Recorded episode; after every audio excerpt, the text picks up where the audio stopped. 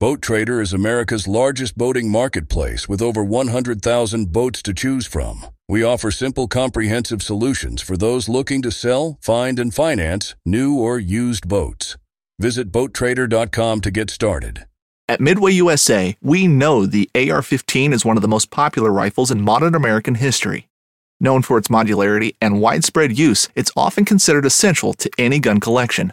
The essential things you need to run an AR 15 are usually always in stock during shortages, things like magazines and 5.56 ammo.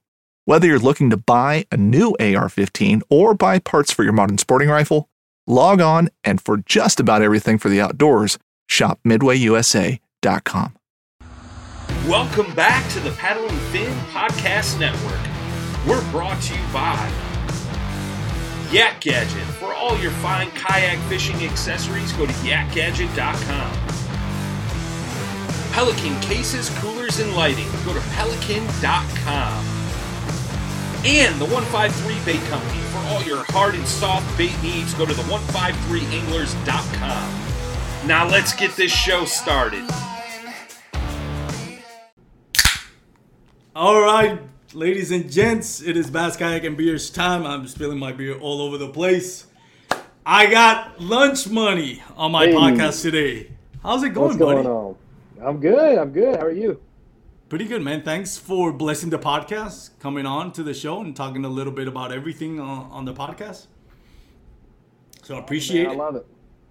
Thank you, thank you. Um, you got your Yuengling beer with you? Yep. Got a couple. I put good. I put it on social media to see if anybody guessed, and I had a couple of people guess. Oh, you got Ryan Lambert coming to the show. Like, oh yeah, there you go. I wish Yuengling Well- would throw me a couple bucks, man. I'm working hard out here for him. I was trying to get Yuengling beer because you can't find it in Texas anywhere. So I went to a place called Total Wine. Go ahead. Uh-huh.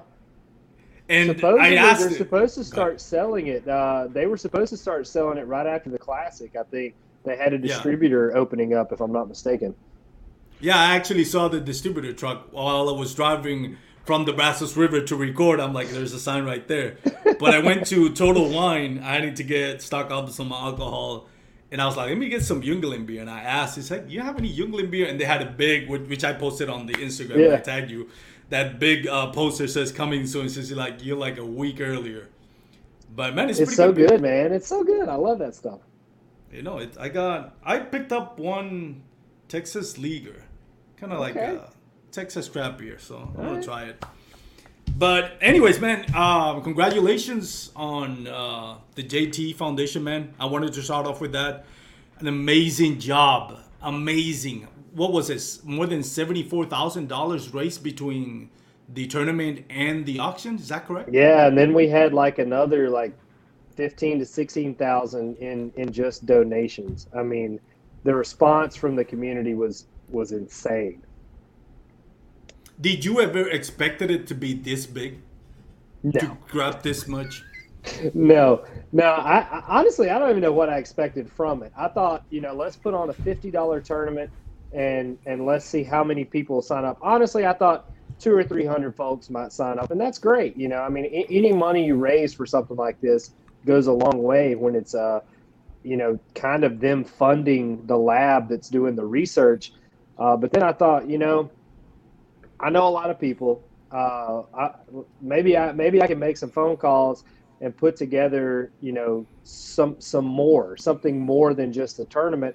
So I started reaching out to some of my friends in the music industry and in the outdoor industry, and then people started calling me, and they're like, "I want to throw this in, I want to throw that in," and I mean, it just it snowballed. I mean, just really kind of grew legs and and took off. It, it was amazing. The volunteers, uh, Erin Mathis, I can't thank her enough. I can't even tell you how many fish she judged. She, I, I swear, every five minutes I was getting a message about somebody with a cracked mouth from Erin Mathis. Like we, we went back and forth with people all month long, uh, and we had a lot of new people fishing it. So you know, it was some some learning and some growing pains and, and kind of stuff. But uh, it was a ton of work. Chase Tanner, he designed our, uh, you know, the flyers and things, the media stuff that I put out. Chase was kind enough to do that for us.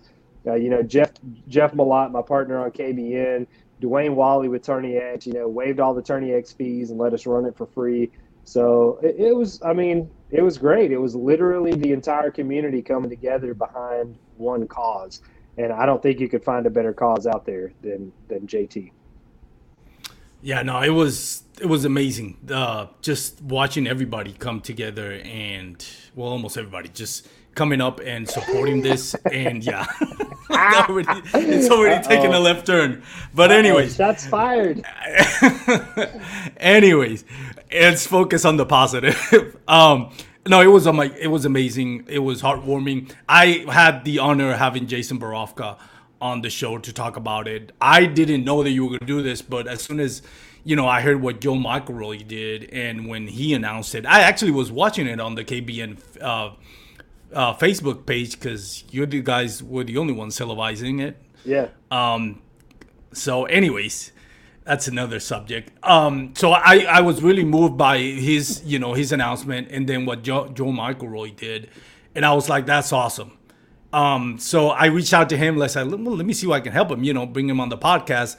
And by the time I talked to him and I had him on my podcast, um, you already had started the um, the Save JT um, tournament charity tournament, and so I had a chance to talk to him about it. And you know, if you've listened to the podcast, anybody that listened to the podcast know there was a point where he was trying to keep it together emotionally, and he was just overwhelmed with emotions and gratitude towards what you were doing.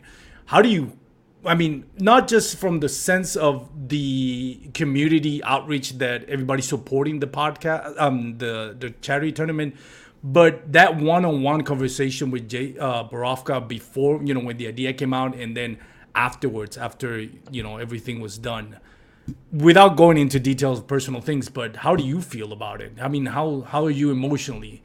So I I know Jason's family. So Jason's brother uh, we call him New Dave because uh, we have two Daves that are in our close little circle. One of them is David Cottrell from Mobile, Alabama. He was part of our. We used to get a house for the national championship, and David was Dave Cottrell was was the old Dave, the original Dave. So then for our next national championship uh, that we did on Caddo Lake uh, down there in Louisiana, uh, David Borofka came out. So he was automatically new Dave. He was a new Dave in the house. So I've known New Dave for a few years now. I had no idea that any of this was going on, you know. So New Dave told us that his brother was fishing the classic at Possum Kingdom. Well, he gets up on stage and tells this story, and I'm like, how did I not even know that this, you know, that this was a thing, that this was an issue? Uh, and then, you know, Joe did what he did, and I mean, that was just like, it's like somebody just punched you in the stomach and you could see it on everyone's face. I mean everybody. People my friends that were in town from nashville i told them about it after the awards and they were tearing up. And they're like what can we do? Yeah. we'll do anything we can. What can we do to help?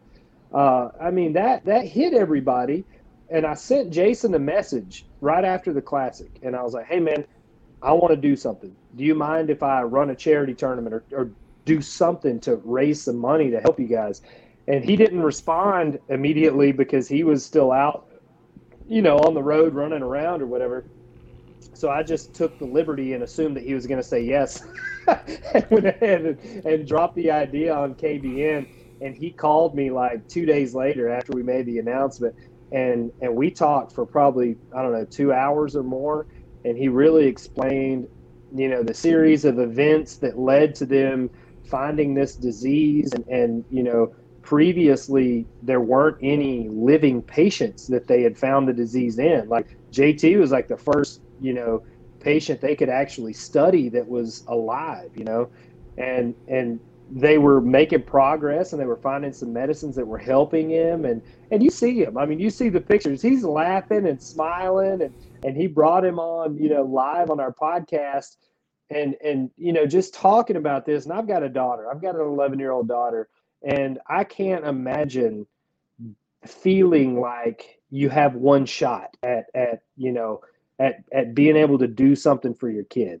And if it were mine, I would I would bring the world down to do whatever I can to to give her a chance. So we have this huge conversation and me and him are both you know just sniffling and, and blubbering bags of shit you know like it it it hits you so i mean and it's something that i think any parent can relate to But I'm like, dude, I'll do whatever. I'll do whatever I can. You know, I'm going to call as many people as I can. I'm going to share this everywhere. I want this thing to blow up. And and it did. it really it really did.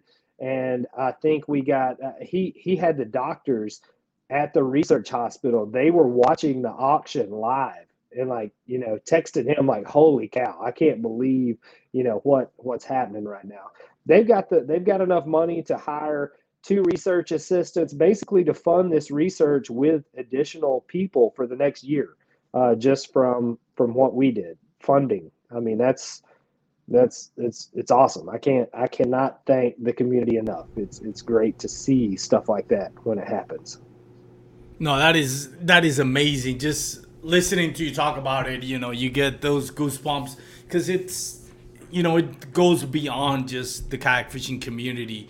Um, but to see everybody come together and support it and leave your differences behind and, you know, doing what you can to to help this family out in in a situation where it's really um, uncharted territory. And one of the things we talked about, uh, Jason and I on the podcast, this is not just saving JT. It's this could potentially save hundreds of kids that may be suffering from the disease not today, but tomorrow or a year from now. Yep, I mean, this, this could effect for sure. Exactly, it's gonna be a catalyst to not just save his life, but save a lot of people's life, a lot of kids' life, like a lot of families' um, life, and you know, when you put that in perspective and look at what the you know, not just you, but everybody in the kayak fishing community that um, participate in this. It's it speaks out to what a wonderful place right now kayak fishing community is. Yes, there is rivalries. Yes, there's been stuff you know thrown around and said, and that's always gonna be that's gonna happen everywhere. But mm-hmm. when you everybody comes together and pulls together and does this and keep differences you know aside to help somebody in the kayak fishing community, that's that speaks volume. In the grand scheme of things, I think kayak fishing is in a real unique space in its evolution. Like we're still small enough to where everybody kind of knows everybody. Everyone still relates to the same things. We're not super corporate. We're not really influenced by these, you know, huge non-endemic sponsors, and and there's not these kind of deep-seated uh, affiliations, if you will, that won't let these people talk to these people or whatever. I think we we still are in this this really cool spot to where all of us we're shaping the direction that this is going, and we're shaping the relationships that that we have. Like, you know, we we just had a house of like seven random guys stay together on the Susky from all over the country that don't really know each other at all. Yeah. But you know, we have that common bond. Like, hey, man, we're going up here to fish this tournament. Let's put together a fun house and hang out, get to know each other. You hear stories about where I'm from. I hear stories about where you're from. Like, a, a kayak fishing is a real. I mean, it's a common thread, and it transcends countries. It transcends nationalities. Freshwater, saltwater. If you like kayak fishing, you want to take somebody with you you want to show somebody what you have, you know? And I think that's I, that's something I don't want to see us lose. I don't want to see it get to the point to where we lose kind of the roots of of what this is. Yeah, like you mentioned, it, it, we have a unique opportunity, being that it's still in its infancy, um, and talking in the in the pre-recording, uh, something that besides from all the sins we're going to talk about, I wanted to give you a chance to, for you to talk about some of the stuff we were talking about in the pre-recording, which is you know people coming together and recognizing you know the shortcomings and fixing them, and um, doing things not just for their own interest but the kayak fishing community. Share some of what you expect or you hope the kayak fishing community grows in in the way that it should grow. So I think I think for a long time, you know, we that you know there were these pages like these members only pages like that were supposed to be like for feedback uh, you know to kind of help help point out things that could make a difference to make an organization or a tournament trail or something better.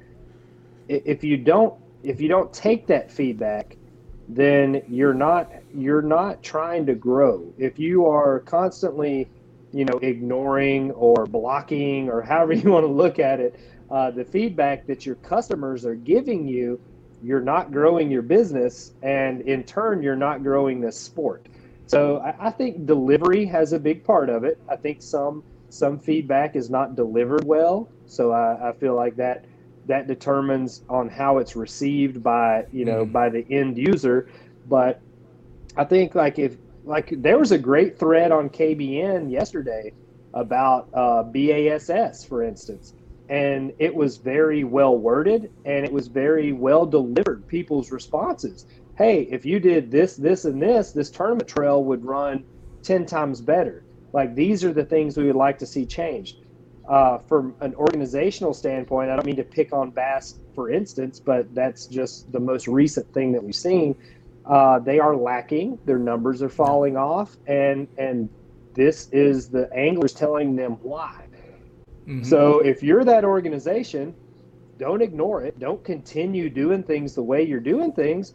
Take that. That's that's free feedback. You know, people pay money. Companies pay money to have guys break down and analyze where they're missing a market. This is where you're missing your market. So so correct those things. I want to see Bass succeed myself. Yeah. I think they they have the opportunity to bring more attention and more sponsorship dollars than anyone else. Hobie is excellent. Hobie is excellent, but Hobie's a kayak manufacturer. They mm-hmm. don't have ties to all these non-endemic sponsors. There's not people that are calling Hobie. Clorox isn't calling Hobie. Like, I'll give you half a million dollars to let us title sponsor this thing. That's not a thing that happens. In Bass, it is. Bass has the connections they have for 50 years.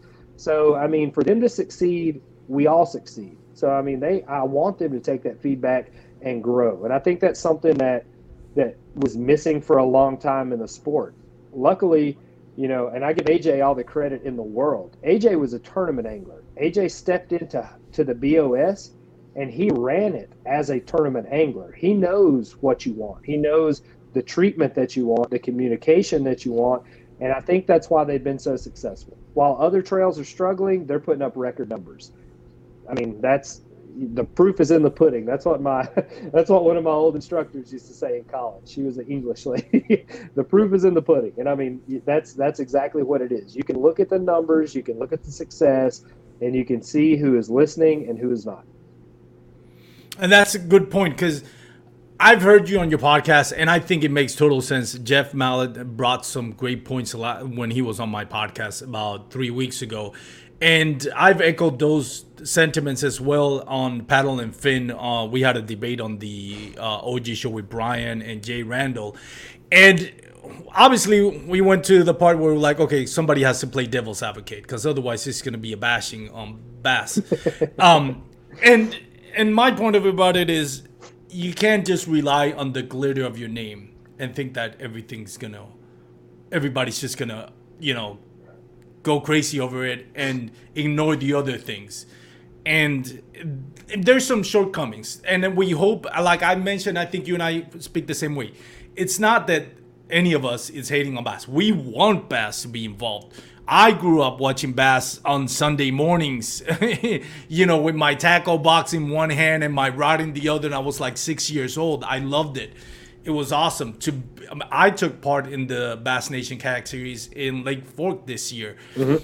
and there's yes, it was a great feeling to be part of Bass Nation and fish it. I was like, oh man, this is what I used to watch on TV. Obviously in a kayak, not in a glitter boat. Yeah, yeah, yeah. But but overall, although I think Patrick Malone, um, and by the way, well wishes to the Malone family. Um, hope everything um, comes out well with uh, Patrick Malone. I don't want to go into details because that's I don't think you know although it's on social media, but he's battling um, with something, and so if you're able to support the Malone family in any way, um, go check out the, the page. I think Dwayne Wally is posted it on the Bass Nation page. So yeah, anyways, it's on KBN as well yeah, too. We, we shared it KBN. as well.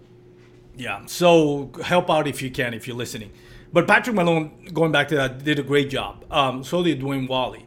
But yes, you can see on you know as a structure there are things that are missing. That it's more like we're, it's more like we're kicking the tires on this to see if it's worth it versus we're fully invested and we want to grow the brand, we want to grow the community, and we wanted to take it to a higher level. that's that to me is the difference, and we all hope that those things turn around. You know, we're you know let's let's give it the due respect that it deserves. I feel like that's probably a lot of people's frustration is because you you have two big money tournament entities. You have BOS and you have BASS. BOS is running things super smooth. They're communicating. They're having lot, you know, weigh-ins that are filmed and very well spoken, put together indoors.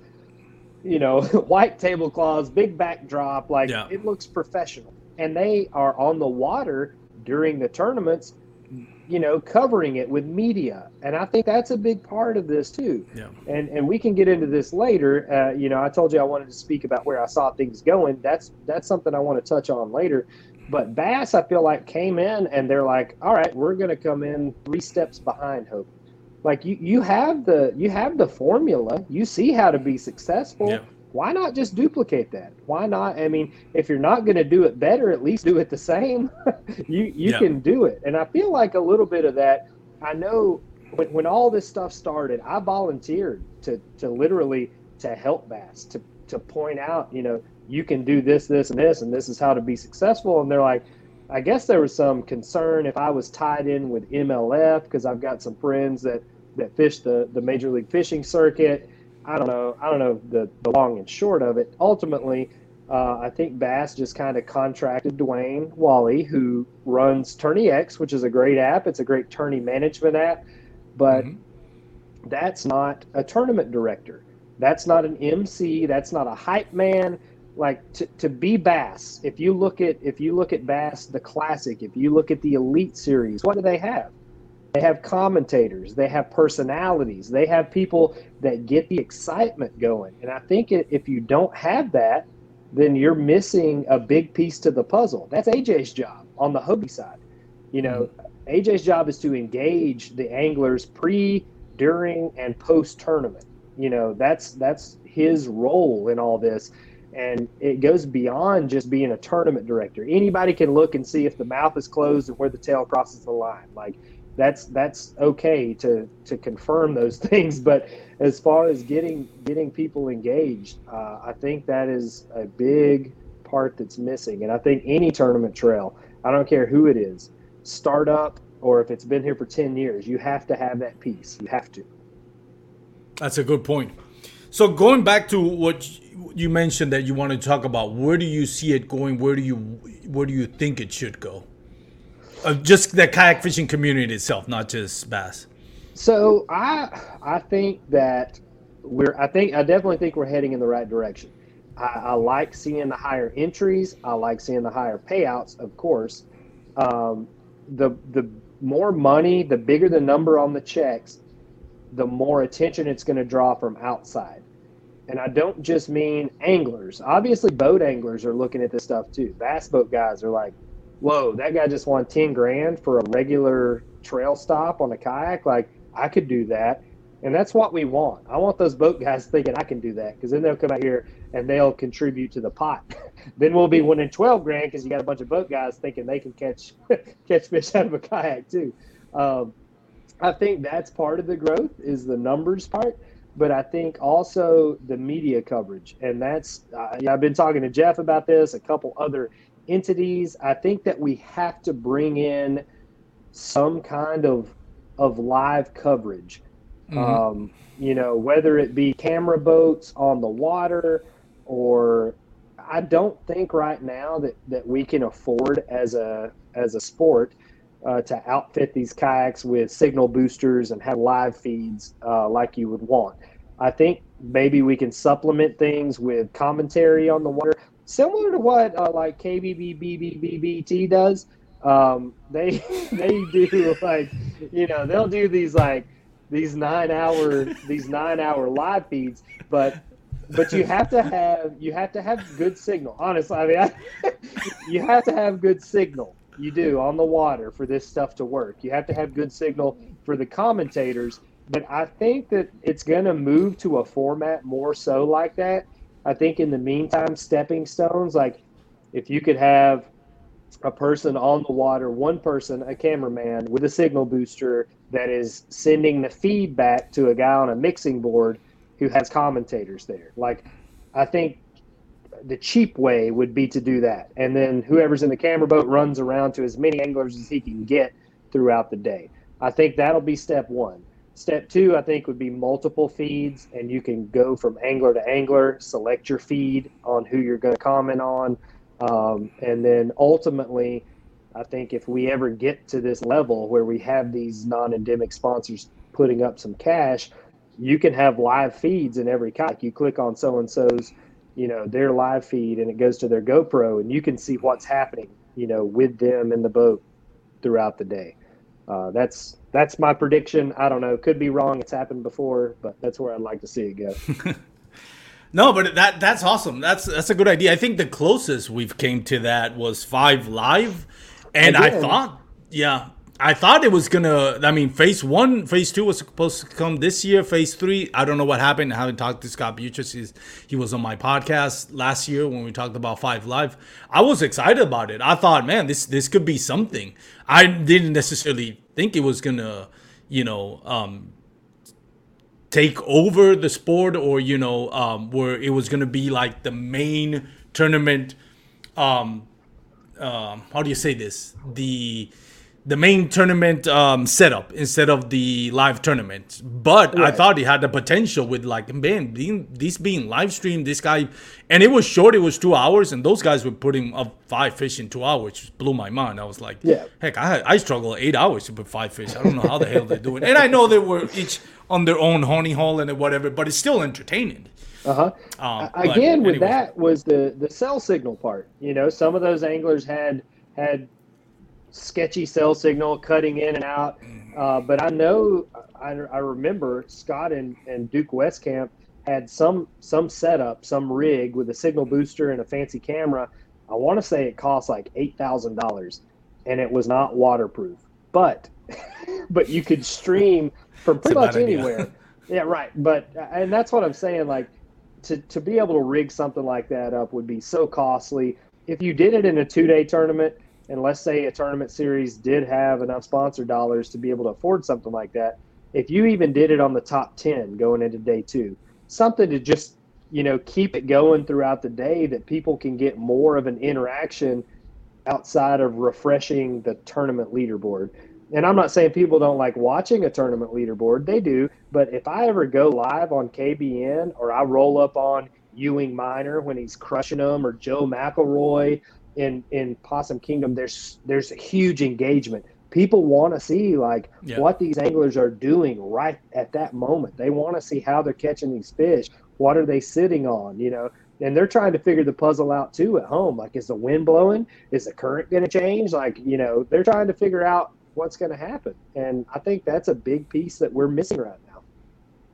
And I would think companies, not just kayak fishing companies, rod companies, reel companies, um, would want that. Like, hey, I want uh, Jody Quinn uh, on my kayak. I want him, you know, to be on the water and be live stream, and people will say, hey, that's my kayak. I mm-hmm. or he's using my rod, or he's using my reel, my line. You know, companies would definitely, I think, get invested in. It's just working out the logistics of it and trying to find out, you know, where where the money's gonna come and how it's gonna be distributed. But I think there's a formula there that can help out. That can definitely work. For the companies that are in fishing right now, uh, the big companies that that have you know pro bass boat guys that they sponsor, they're used to a different amount of marketing. We have some amazing anglers in kayak fishing. I mean, super skilled anglers in kayak fishing. A lot of them do not market themselves. They yeah. don't engage on social media. They don't push themselves. They're not constantly putting out content.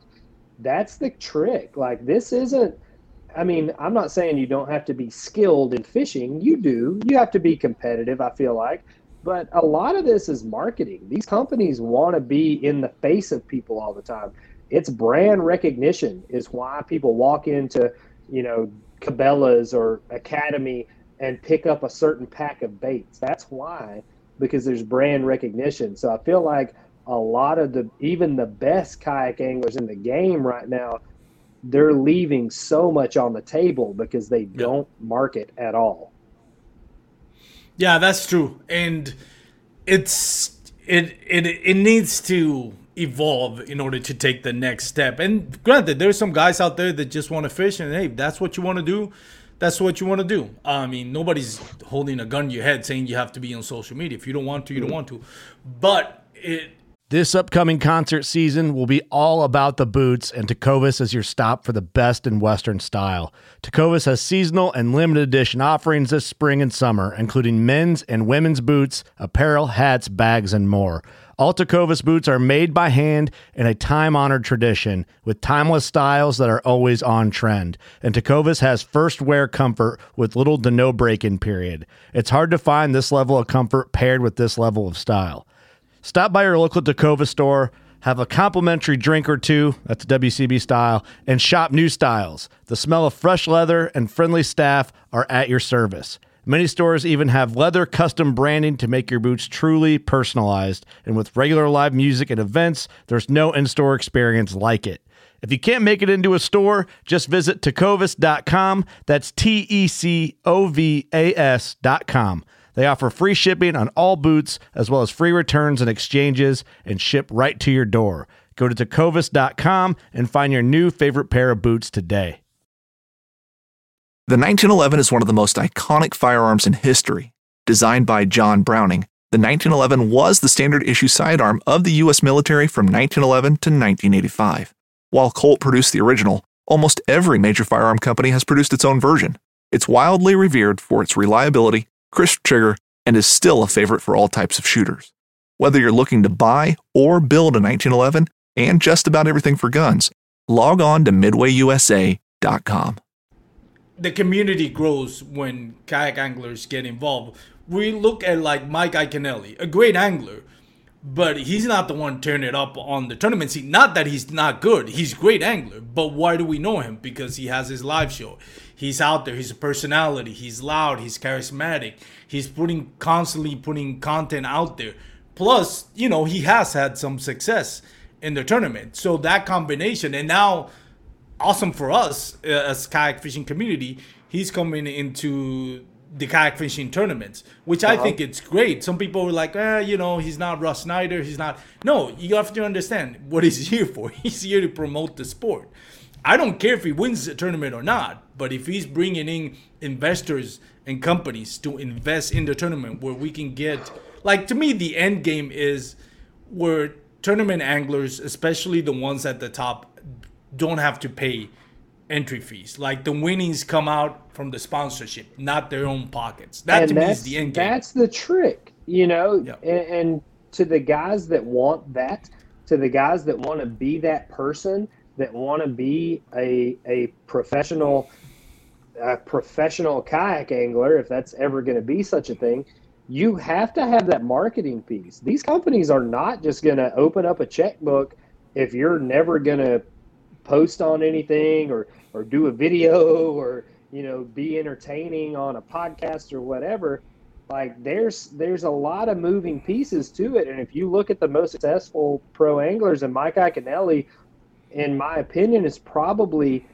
the best at at his brand. And people talk about that stuff a lot but he has built his own brand that is everywhere. It's everywhere. It's everything he touches that guy has he's taken uh, you know a classic win and a couple AOYs or whatever years back, and he's turned it into you know just a a massive uh, empire. Really, I mean he's he's got it got it dialed in, and I think he's launching a new uh, TV show here soon. If judging by the clips and stuff that I've seen, uh, I mean that's that's what you have to kind of look at as far as the longevity, there's a lot of pro anglers that aren't making any money, you know, that are broke. If you don't have that marketing piece, then then you gotta you gotta really really hope you win every tournament that you ever win. Yeah, yeah, it's one of the things you want to transcend the sport. That's the key too. If mm-hmm. you transcend the sport and become more than just the face of the sport, but more like you know the same like I mentioned, transcend, you know, meaning that not just the people within the sport know you, but your face is recognized for people that actually don't even follow the, the mm-hmm. sport. That's what transcending is, and that's where the real money lies. And for that, like you mentioned, you need marketing. You you need to invest in marketing. And again, no no disrespect to any of the guys that just want to fish. If that's what you want to do and you're great at it, keep doing it. Nobody's telling you not to do it. Mm-hmm. But that is, I think we all agree that's the next step um, in order sure. to move this forward. So, talking about a couple of things, um, Susky, you just got done in the Susky. You and I were talking about it on the um, uh, pre-recording. To me, the Susky was, and I'm being lazy, I know, the Susquehanna. I apologize. Hobie B-O-S at Susquehanna. Yeah, I was being right. lazy. But it was the most entertaining tournament in the year. And I know some people are a fan, and I'm guilty of it, of watching the big numbers. For example, what Guillermo Gonzalez, Joe, and Jody Quinn did on the KBF Trail in um, in Trinity River, where they were just yeah. you know 109 and 110. That was super exciting. Um, the kayak series, Bass Nation Kayak Series Championship. Uh, Mark Pendergraph, Joe McElroy, Drew Gregory. Um, who else was there? Uh, just a bunch of guys just going at it. Nobody Um, else was there. It was pretty much just those three. Everybody else was out there watching, man.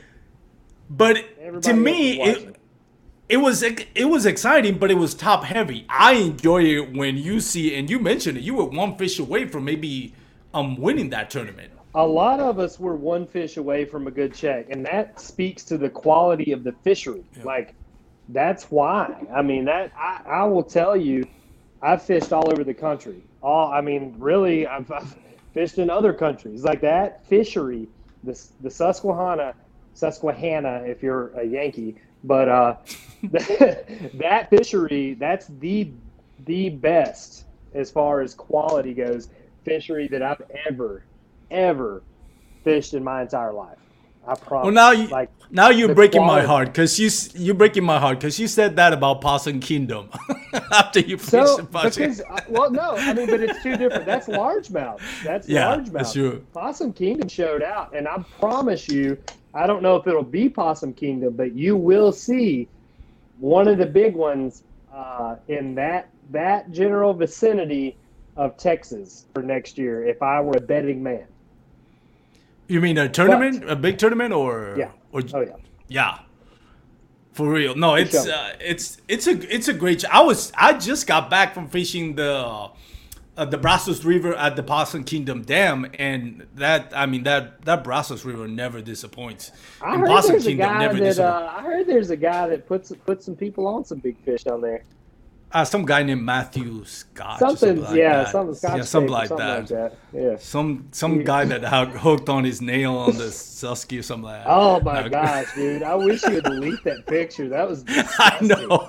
I'm like, dang, Scotch, man, that's kind of raw. Don't even be sharing that. Uh, The funny Susky, thing- man, Yeah, it- that ahead. place is that that is top notch. Especially, I love smallmouth. I love smallmouth more than anything. Uh, that that, I guess the quality overall, they manage the fishery so well. I mean, most of the fish that you're catching are 18 to 20 inches, and they hit like a freight train. I've caught a lot of smallmouth, a lot, and I have never felt any fight like that. I mean, they're just so strong. They're so strong. By the way, congratulations! You got big bass um, that um, for the tournament, right? 20, 20, for 20 and a quarter. No, 20 and a quarter, right? 20 and a half, yeah, 20 and a half. Nice. So that, I, I don't know, man. Apparently, I've gotten good at big bass because I got big bass at Dardanelle too. Uh, but big bass ain't going to pay the bills, so going to have to step it up a little bit. swinging, swinging for the fences. Where do you catch it on, if you may, if I may ask? Jackhammer, that's what I always catch. No, I know, man. I, it is it is crazy how the quality of the bass you get it with a jackhammer. I was a little confused it, today. man. Yeah, I was a little bit confused today because I today I caught like four or five on the jackhammer, but they were all like 12, 10 inches. I'm like, this never happens. Usually, usually there's like an 18 incher at the other side of this jackhammer. Um, it depends. so- I mean, it, it depends on what the bait fish are doing. But anytime fish are chasing bait, uh, I, I highly recommend throwing a jackhammer. Like if if it's lethargic fish or something, and they're you know laid up in the grass, or if they're looking to spawn and they're tucked up close to cypress knees or something, then you know flip something a little bit slower. But man, uh, nine times out of ten, I've got a jackhammer in my hand or at least by my side, ready to go at any time. Yeah, it was funny because for the JT tournament, my first day fishing, it got water temperature was like 92 to 91. It was upper 90s. I mean, not upper 90s, but lower 90s. And as I'm fishing my way out, I figured I just want to hit as many spots as I can. I figured there's no way they're gonna need a jackhammer unless I hit them in the nose with it, and yeah. that's what I started doing, just throwing into cover and just speed it, just like maybe I'll hit one in the face. And I the the biggest one I caught it was 21 and a half, and it was that same thing. I just I must have hit him in the face because as soon as it um, reached the bottom, boom, that thing almost ripped out of my hand. But it, you're right. It's it's one of those things where it's probably not gonna work if they're lethargic unless you like put it right in front of them. Well, and so it, was muddy like water. Yeah. The yep. Susky was super muddy. I mean, visibility was inches maybe at the most, and that that river's usually crystal clear.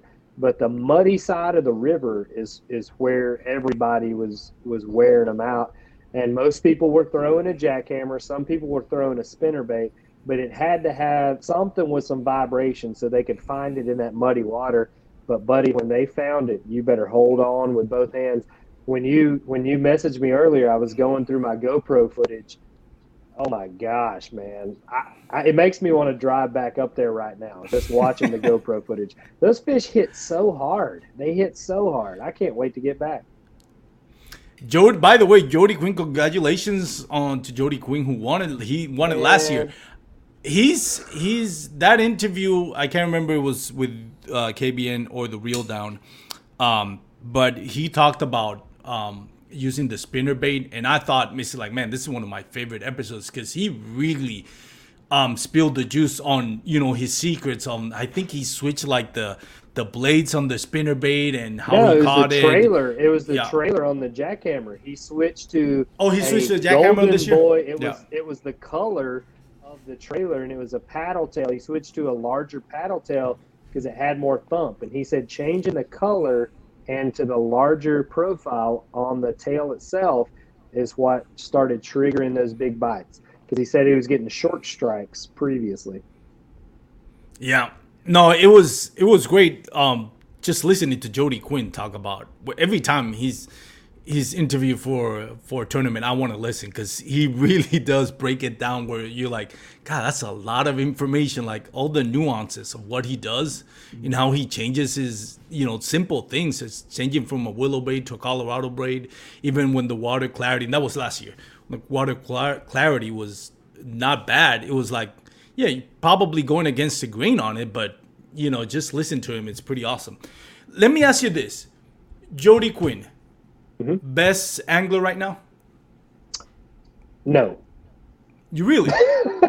I like Jody a lot. Jody Quinn's the best river angler by far that I've ever met in my life. But uh, Jody Quinn has won tournaments offshore. He won. Uh, well, granted, Guillermo Gonzalez um, you know, took it away from him with 15 minutes left with 110 inches. But yeah, Jody yeah. Quinn did 109, and I know I was fishing close to where Jody Quinn was fishing, and he wasn't in the river. He was just on uh, fishing reeds offshore. I still, I'm still, I, and I and listen. I love Jody to death, and I have the most respect for him in the world. He is not the best angler right now, and I'll tell you who the best angler right now is. is? This may be a super unpopular opinion. It's Ewing Minor. It's this kid that is straight out of that. college. I know, dude. I mean, I know him very well. I have yeah. never seen freaking talent like this kid, man. I mean, it's just natural. It's complete. I watched him fish for hours. He was right in front of me. It's it's so natural for him. Who else? I mean, this is his first year ever, ever fishing kayak a kayak series ever. He comes into his first event at Seminole and catches a check goes to Watts Bar and finishes second, goes to Hartwell and wins it. I mean, Watts Bar was hell? a beating too. Dude, that's what I'm saying. Like, there's not there's not an argument to me right now. The closest th- that competitive wise, the closest that I've seen in dominance is Big Stick Hal, Brian Howell. Oh, Brian Howell, yeah. This year, This year, those are one and two. Russ Snyder's great angler, excellent angler. He's proven himself. This year is not. It's he's not. He's not his year, It's yeah. not. I mean, and then it goes in waves. And and Jody Quinn again, excellent angler, but he's not on fire. Those two are on fire. I mean, you put a rod in their hand, spin them around in circles, drop them off on a random lake, and they're going to go beat your ass. I guarantee it. They are. I don't know why. He- I don't know how you get it. Ewan, I, I don't know you, uh, Minor, and I would love to have him on the podcast, and I'll reach out to him. But even on the way he casts, is the kid just oozes with confidence. His confidence everywhere with him. His two older brothers. One of them's on the pro tour, and the other was a hammer in the college circuit. I mean, I met his dad up there at the Susky, and I'm like, dude, did you sacrifice a goat when they were born? like, how do they have? How do you have children that can fish like this? And he's like, man, he's like, I sit on the boat with those three sons, and he's like, I'm like, how in the hell did they learn to fish like this? when I can't. I mean, and they're they're hammers, all three of them. But Ewing, once Ewing grows into his skill set, mentally mentally grows into his skill set, I don't ever want to fish against him ever. I'm telling you, he's that good. I promise. No, he's good. I'm not. I and and you're right. He's leading the Hobie BOS. My my thought is, well, when you look at the body of work, you know, I got to give the nod to Jody Quinn just because I know he's done it On for so long. year, but yeah, though. I you mean, said, yeah, you said this year, the yeah. best angler this year. Did I say and- this year? and- My bad. Okay. Oh, no, no, I'm being serious. You know, you know. No, but I mean, you and f- f- I mean, the kid is phenomenal. I mean, um, and it's one of those things where, and it's scary to think the potential, like you said, that he grows into it. Now, granted, we were saying the same thing about Jackson Orr a couple of years ago, and Jackson Orr, I mean, still a great kid, no, no, no doubt about that. Um, and now he's fo- maybe he's focusing on other things like I don't know Jackson oh Orr no, on that personal level. Orr, and I I Um, mentor like I yeah. feel like I mentor Jackson Orr. We actually are. I have a I have Ewing and Jackson in a group chat with us that we talk every single day. I try like, you know, I mean, we have a pretty close knit community, but Jackson and Jackson did great. Jackson was never as dominant as what Ewing is right now. He he, he wasn't, and and you know hasn't been. Uh, Jackson has fished great. He cashed checks in a lot of events, but these ones and twos, Ewing has won eighteen thousand dollars already this year. wow.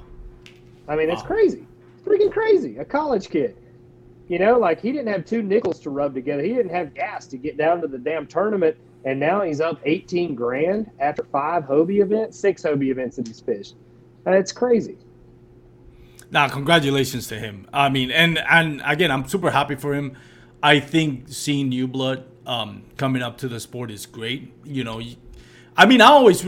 I always like to see guys like Russ Snyder kill it and Jody Quinn, Guillermo Gonzalez, Christian Fisher. I love seeing them kill it. But to have another fresh face, another name thrown into the back, Brian Howell as well, um, is good for. I think it's good for the sport. it makes you work harder. You Yeah. can't get complacent. You can't wake up every day and be like, I'm Russ Snyder's, I'm going to win. Or, or I'm Jody Quinn, I know I'm going to get a top five. That's not like you have to continue to improve because there is constantly new people coming in, you know, out of left field and they humble you real quick. And that's the best part about this sport is even when you think you're on top, there's still somebody better than you. and they they'll they'll Yeah. show it to you real quick, real quick. How old is Ewing Minor, by the way? Uh, twenty. 20 oh yeah this young dude that's awesome man i and it's again it's awesome to see new blood uh, coming up and showing out and it's going to be exciting to see those two brian howell and ewan Minor, go at it on the toc because he's still i mean ewan Minor has has put a i mean a stronghold on the first place but you know that's what we thought last year with jody quinn and russ snyder and then drew gregory who only fished three tournaments the whole series The comes out with a big win yeah Well, that TOC is what settles it. So Yeah. TOC's double points. So you can go in there in tenth place, and as long as everybody else in front of you falls on on their face, you can still win AOY. I mean, it's complete, and that's what I'm banking on. I'm hoping they all fall on their face. I want to have a good shot at AOY. I'm gonna try to get some good points at Pickwick and put myself in position, but uh, I mean, ultimately, it's going to take a lot of luck to uh, have something like that take place. But those the top three AOY qualify for Hobie Worlds, which I think is everyone's main goal. Like it'd be cool to win an orange and black PA, but I would much rather qualify for Hobie World. So you you scoop me into third place, and I'll be okay. Now let me ask you this: It's good segue to talk about the um, and it just came out, and I apologize, I don't know the name, but there's a new kayak fishing. The World What? Championships. The man. World It's- Championship, it's right? We're- we're trying to- bass fishing World Championships, Is that what it is? Something like that. I just read the the press release or whatever that was released. What are your thoughts on that? And so they did it last year. Uh, Chad Hoover and, and Eric Jackson put this thing on, and they were trying to tie it in kind of like to the Olympics or whatever, something like that. Yes. Well, so they put the tournament in Eric Jackson's backyard, literally in his backyard. Uh, they had, I think Canada had a pretty good showing team wise, like numbers. Uh, there were a few guys from Mexico and maybe like one or one or two other like two two or three man teams that came in. So they're bass fishing in in Eric's backyard on on this lake. It's called Center Hill Lake. It's a deep, deep, clear water. It's a tough fishery, especially the time of year they have the tournament. From what I understand, from a Canadian competitor, they did not allow portaging uh, in pre-fishing. They said no portaging. Well, like the the day before the tournament, they're like, okay, you can portage now. So Eric Jackson goes out and wins the thing, portaging to some smallmouth. Um, I, it was hilarious because I think Chad Hoover caught like one fish in it, like a 13 and a half inch bass in the world championship. So that was obviously, you know, a good laugh for everybody. Like the Godfather of kayak fishing uh, goes out in the world championships and, and catches a 13 inch fish. Um, I think there's not a lot of seriousness to it. Last year they did like a parade and it was like six dudes in the back of a pickup truck driving through town and like the townspeople are looking at them like what are y'all doing? Like they got flags and stuff. There's like 10 people outside. They're like what is going on here? It was i I think it was a lot of hype and not a lot of, of delivery. Um, and they they're pushing it as representing the you know representing the us or whatever i think there was some controversy on who the representatives were that they had chosen to represent the U.S. Mainly, mainly just one person is what Yeah. post that I've seen. I don't.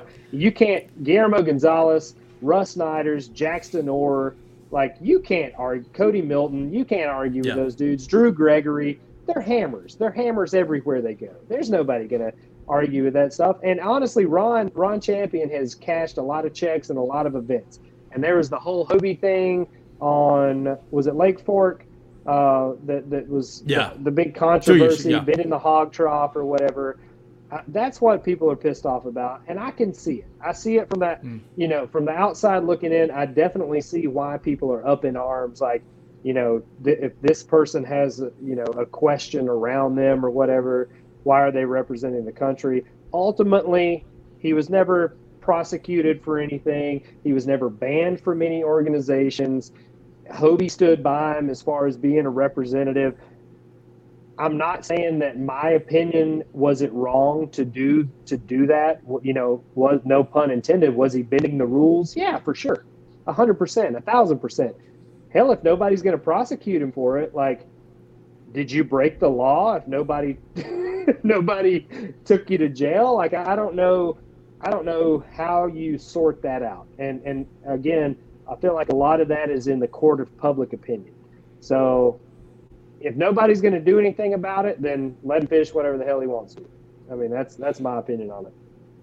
Yeah, I think um, I don't know Ron Champion. Um, I remember that coming out. I did talk to a couple of kayak anglers off when I had him on my podcast, but I asked him off camera. You know, I want to know what your opinion is out of this, so I'll know. And I think a lot the people that I talked to just looked down at what had transpired and didn't have For the sure. highest opinion of Yeah. what. And I'm not gonna say names because it was it's private conversations. But yes, the, his name got stained, unfortunately. Um, and um, Mm-hmm. It's not He has to live with that. Yeah. Like that's the well, thing. That's the thing is it's not unfortunate. it's unfortunate for the was- sport, I should say. Yeah. Right. Agreed. Agreed. That's that's a choice that you make as an adult. Yeah. If I make a choice to to you know try to push the boundary or push the line, that's on me. Like it's you know that's that's my my decision, and and you have to deal with those consequences.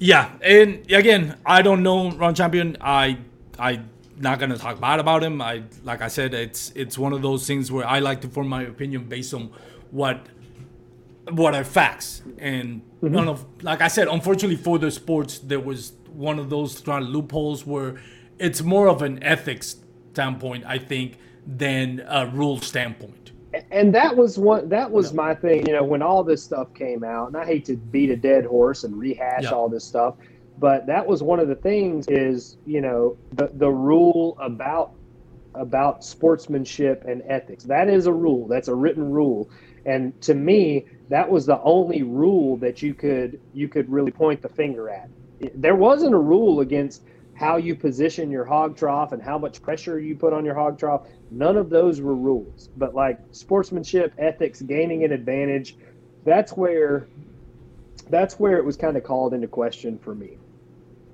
Yeah, no, definitely. Uh, and it wasn't like an accident. You know, it was something no, no, no, that was done on purpose. And it went on for a year. I mean, everybody went back through the pictures on Tourney X. That's one of the great things about Tourney X.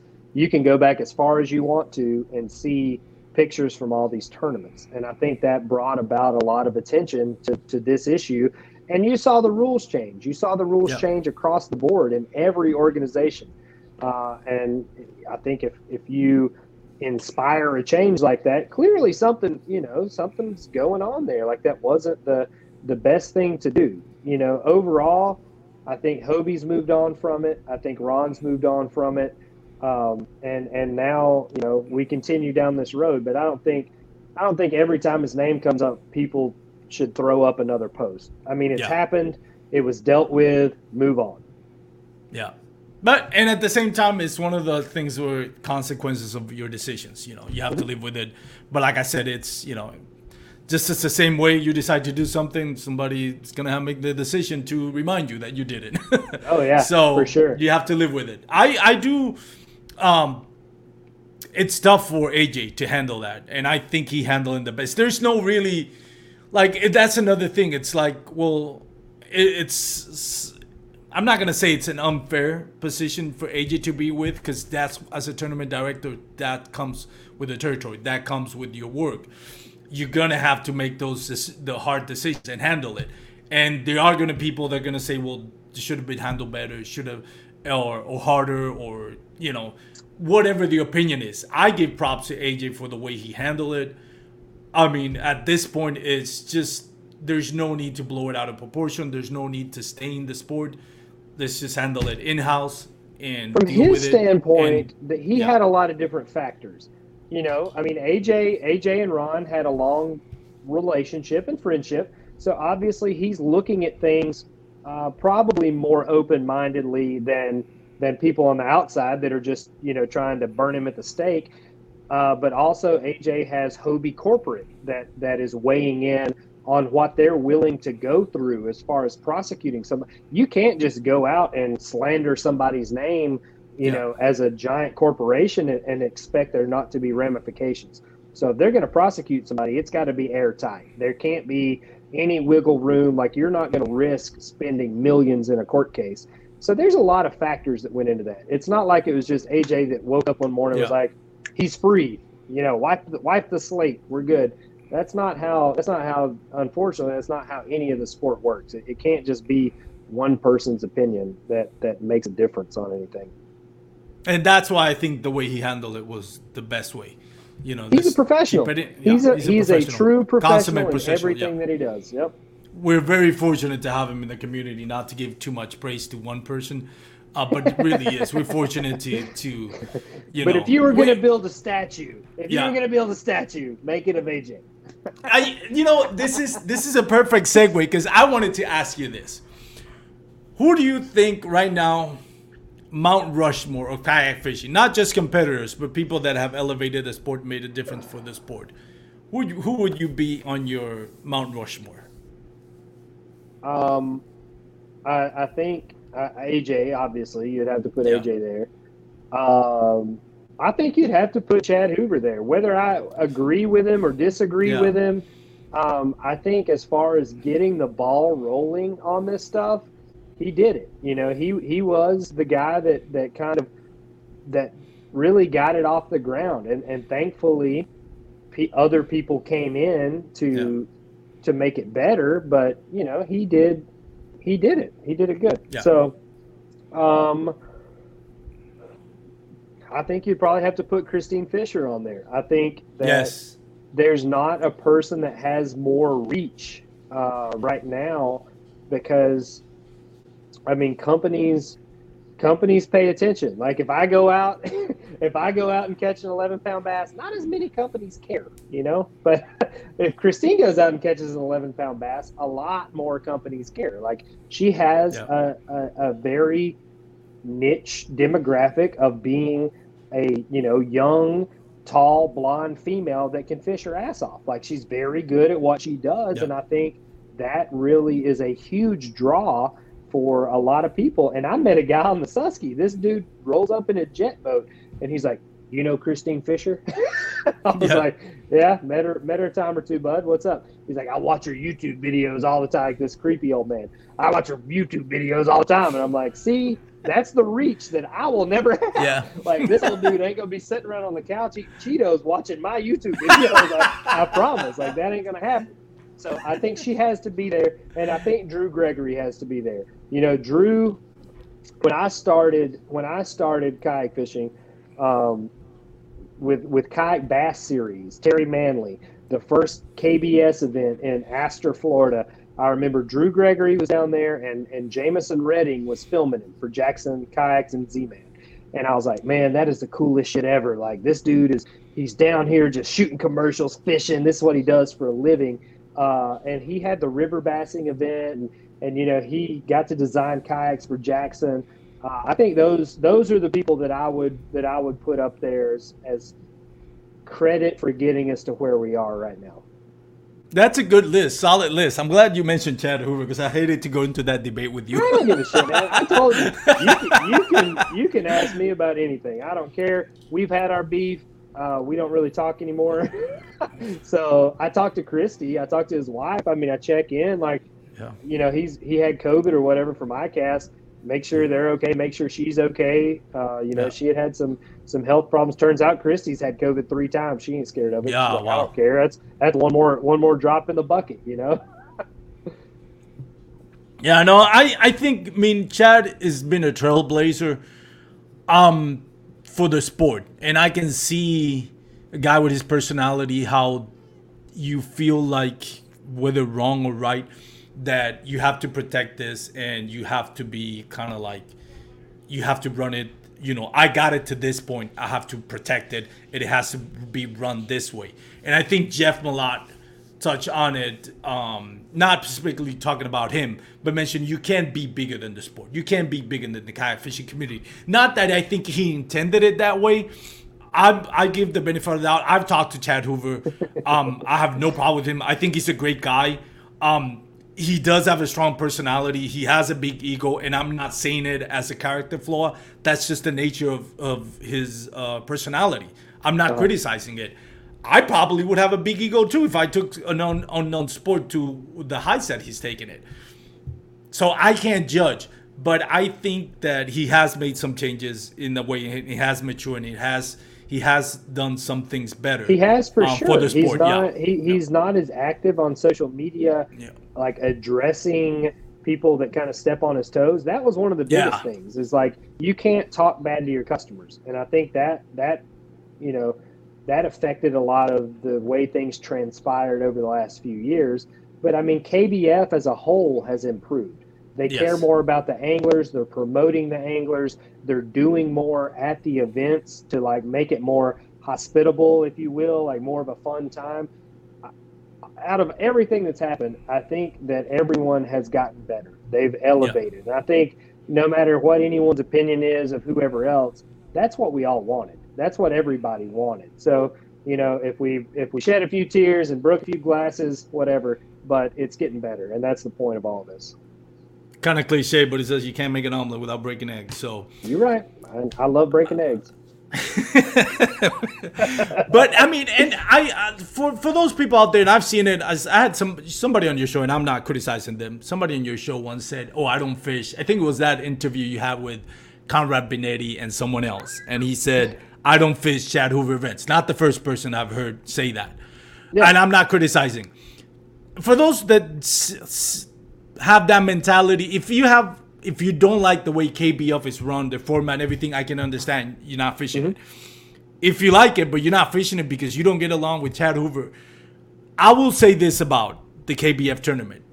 Kind of, it's out there and it's very different from Hobie BOS. You can give credit for for them thinking outside the box. And again, this is somebody that took the sport to uncharted territory, which is national levels, and kind of try and reinvent and see how it grows.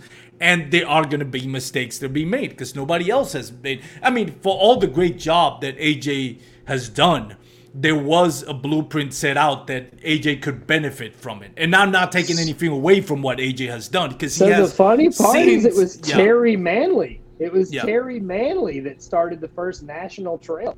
And people forget about that because KBS yes. was so short lived. But that was the first big national trail pulling big sponsors. But because it wasn't successful, everybody's like, oh, you know, then they look next. Then it was KBF. I remember when KBF tried to buy KBS at Guntersville at the Classic. Like, there's a, I wish someone would write a book of the history, the real history of kayak fishing and how all this stuff has has domino effect. I'm one of the guys that will not fish a KBF event. I won't. I did up until like two and a half years ago, and finally, so many things happened that I'm like, this this is pointless. Like I'm tired of dealing with, you know, BS and drama and eight o'clock yes. lead changes and and whatnot, and I, that's why I quit.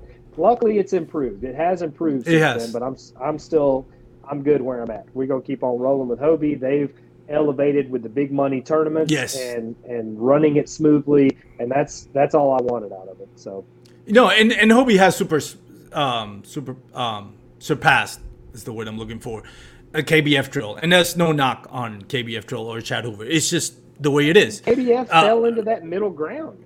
Yeah. They didn't even try to do the big. They had the pro series they just quit. They gave it up. Yep. They're like, all right, Hobie's got it. Like we'll we'll sit back here in the in between the local stuff and in between the big money yeah. stuff. There's plenty of market there. There's room for everybody. No, and and it's good. And I think K, what KBS does bring to the table, it brings the average Joe a chance to be part of the national championship. And Jay Randall and I were debating about it, and finally Jay Randall says, "You know, you're kind of right." And not to gloat on my point of view, or winning that argument. But I, my argument with the KBF National Championship, and I know you've had your thoughts, I've heard your thoughts about it, um, and they're pretty funny, and you're not wrong. But I think the, the KBF National Championship, what it does, it gives the average Joe that might be a great hammer. It just doesn't have the time. Family, work doesn't have the time to go fishing, but he's a great angler. It gives him, you know, that that puncher's chance to go into national championship and take down Russ Snyder, take down um, Jody Quinn, and that that brings people into the sport. I think more than anything, it brings other people that are not because when you look at the tournament scene, that's a very small percentage. You know, mm-hmm. there's oh, a very yeah, small sure. percentage of Drew, Drew Gregory's, Russ Snyder's, and all that. We can't just rely on them to grow. We need the masses to come in. And I think that's what the national championship does. Yeah, it kind of ridiculous. It's 500, 600, I don't know how many people fishing I wish it, but they it wouldn't does call it yeah. the national championship. Yeah, like, that's the most offensive part. Is like yeah. if you look at the national championship of college football, does every college team show up and play each other on that day? Hell no. The, the best ones show up and, and play each other. Like, but, there you're has right. to be some kind of slimming down. I mean, there doesn't have to be. I don't give a shit. It's not mine. You Yeah. run it how you want to. But that's where I think a lot of people are like, it's more of a national open than it is Yeah. a, a national championship. And no, you, you're absolutely right about that. I'm, I just think of the people that are like, hey, man, I got to go to a national championship and fish against Ron Snyder. You're probably going to lose, but hey, you got a chance to do super it. You know? though. The, yeah. the, the event itself, before COVID, granted, COVID changed everything. But Yep. man, we used to go up there and we would, you know, 12 of us, we'd rent a house. We would, you know, go to the check ins and all sit together and, and laugh and joke and and you see people that you don't see all the time. You know, it's people from all around the country, guys from Yeah. California, guys from Utah, Washington, Arizona, Texas that you didn't get to see a lot. So it was kind of a, a homecoming sort of like everybody got together. That's the yeah, it was that more of a like fest. about it. Yeah, it was more like a celebration of the sport than a national championship. I think to me, their national championship is their ten, which I see. I, I know you often refer as their fifteenth or twelfth or ten-ish. the number fluctuates. It all depends on who need, who needs to be in that, that year. Yeah. Um, but I agree. I think that is the elite of Yeah. KBF. That's the elite, and I'm glad they finally took the online aspect out of that. Like you Yeah. can't have dudes honey hole fishing going down here to be your elite angler. There's nothing elite about that, man. Come on, like make them work. Like make them work, and that's that's the beauty of the TOC is if you don't bust your ass, you are not there. There's not one person that got there by accident. None. Not a not one of them. if you qualify for the top fifty of TOC, um, and it's the top fifty, right? Like Top that's 50, yeah. yeah. Then you're, you, I mean, you're a good angler. You're you're accomplished angler. Not you don't. Oh, if you don't, walk around you don't stumble room- in there. Yeah, you don't No, stumble if you into walk the around that room and you look at the faces that are sitting in there, every one of them's taking money from you at some point. like, Yeah. That's I mean that's just that's how that is. I mean it is it is a it is a collection of hammers from around the country. Usually Guillermo, uh, Joseph Sanderson, Scotch, like those are a lot of the Texas names that you see in the crowd. But I mean, you can't argue with any of those. Like, who hasn't lost money in the state of Texas to one of those three? Nobody. Nobody fishing the bass tournament. That's what I'm saying. Nobody fishing the bass tournament has not gotten beat by one of them. So I, I, that's why I think that that's such a unique setup and kind of disappointing on the bass side. I would like to see their conjunction classic Bass Nation Kayak Championship. I'd like to see it a little more elite. I'd like to see it whittled down to Yeah. you know to where and it doesn't have to be 50. You don't have to go completely based off Hobie's numbers, but let's say you did a top 100 and then you did a two day 2 cut to the top 50, then you did a day 3 cut to the top 25. Like do something to make it, you know, where it is really the folks that are performing that are that are in the thing. I think that would be excellent. You know, you're you can freely take that bass. You don't have to pay me for it or anything. Just go ahead and run with it. Well, I think a, a combination of trying to appeal to the masses and having more income, and also a little bit of laziness of like, let's just do it simple. We don't. Let's not complicate our lives. Yeah. I agree. So, lunch money, Ryan. Thank you so much. I've had you for an hour. I really appreciate it. You come to the show. Uh, I've looked forward to recording an episode with you for a long time. Love what you're doing with the KBN. Love what you're doing both on the water and outside the water. Um, JT charity, um, KBN group page, aka the cesspool, the podcast Successful. you're doing an amazing job and it's awesome to see you know the the reach that it has gotten and the way that you're using it not just to for yourself but to help out other people like the Borofka. props to you my friend so thank you I appreciate it. anybody you want to thank sponsors family members anybody just take your time Man, everybody. I want to thank the whole community, to be honest, because we wouldn't have this platform that we do um, with KBN without the participation. We started it with like eight people, and now it's like 13,200 or something, like something crazy. I mean, the reach is out of this world. My, my, my buddy Steve O, AJ, Jeff, I mean, Shane Williams, my business partner in Yak Addicts like everybody's so so tight knit and and uplifting and we've just kind of kept the ball rolling. My girlfriend cam you know she lets me run around the country chasing these dreams and fish and crap everywhere. My family um, the dugout bait and tackle uh, calcos plano z-man shimano. I'm sure i'm going to forget somebody but uh, anyhow I, I just i have a blast with it stops being fun, I'll probably stop doing it. Um, but this this whole JT thing kind of opened my eyes to we can have a much bigger impact that that is outside of of just kayak tournament fishing. So you're going to see a lot more of that stuff, um, and and hopefully you know things things smooth out across the board and everybody and, and we all benefit from it. Now, thank you for having me on the podcast, man. I appreciate it. Oh man, my, my honor, my pleasure. Um, what's in that you can say because I'm know I'm sure you have plans not just for yourself but the KBN. What plans do you have in the future that you want to share for KBN? Uh, first of all, uh, the podcast is growing. Uh, it's we've we've grown to such a a reach that now we have some um, new partners, new sponsorship opportunities that are that are coming into play. Um, you're, you're going to see that, and we'll be probably announcing that here in the next couple weeks, hopefully.